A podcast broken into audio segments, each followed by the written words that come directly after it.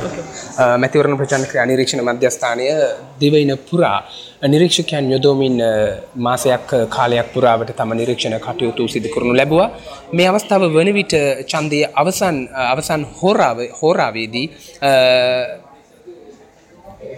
මැතිවරණ ප්‍රචාරණ ක්‍රියා නිරීක්ෂණ මධ්‍යස්ථානයේ වෙත මැතිවරණ ප්‍රචණ්ඩ ක්‍රියා හා සම්බන්ධ පැමිණිලි ඉතාමත්ම අවම ප්‍රමාණයක් වාර්තා වී තිබෙන්නේ අද දවසට අදාළව. නමුත් මැතිවරණ නීති උල්ලංඝනය කිරීමේ සාමාන්‍ය සිදුවීම් 150කට වඩා ප්‍රමාණයක් වාර්තා වී තිබෙනවා.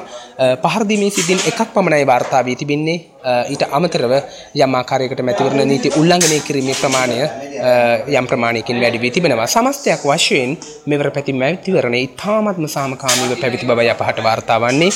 දශක එකහමාරකට පසුව පැවති මැතිවරණ ඉතිහාසයේ ශ්‍රී ලංකාවේ මහා මැතිවරණයක් තුළ දක්නට ලැබුණු ඉතාමත්ම සාමකාමී තත්ත්වය මෙම මැතිවරණය තුළ වාර්තා වුණා. යම් යම් පුද්ගල ඝාතන හතරක් යම් ආකාරයකට පූර්ව මැතිවරණ ප්‍රචාරක සමය තුළ සිදු වුණා. අද දිනය තුලත් යම් සිද්ධීන් කිහිපයක් වාර්තා වුණා. මැතිවරණ නිරීක්ෂකයන්ට පහර පහර දීමට උත්සාහ කිරීමේ සිද්ධියක් හා තර්ජනය කිරීමේ සිද්ධීන් දෙකක්. ඊටත් අමතරව යම් ආකාරයකට මැතිවරණ නීති උල්ලංඝනය කිරීමේ සිද්ධීන් රාශියක්. නමුත් සමස්තයක් වශයෙන් අපිට ප්‍රකාශ කිරීමට තියෙන ඊ타ත්ම සාමකාමීව මෙම මැතිවරණ නිමා වූ බව ඊට පරිබාහිරව මැතිවරණ දෙපාර්තමේන්තුව පොලිස් දෙපාර්තමේන්තුව හා අනෙකුත් බලධාරීන් මෙවර මැතිවරණය සාමකාමී එකක් බවට පත් කරලීම සඳහා මහත් වෙහෙසක් දැරුවා.